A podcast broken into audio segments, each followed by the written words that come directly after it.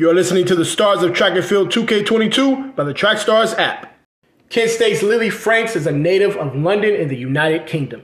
She earned a bronze medal in the high jump at this year's Mid American Conference Indoor Track and Field Championship meet. She just missed getting a medal with a fourth place finish during outdoor season.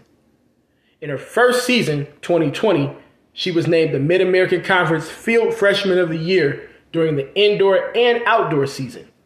Franks won the silver medal in the high jump at the 2020 Mid American Conference Indoor Track and Field meet.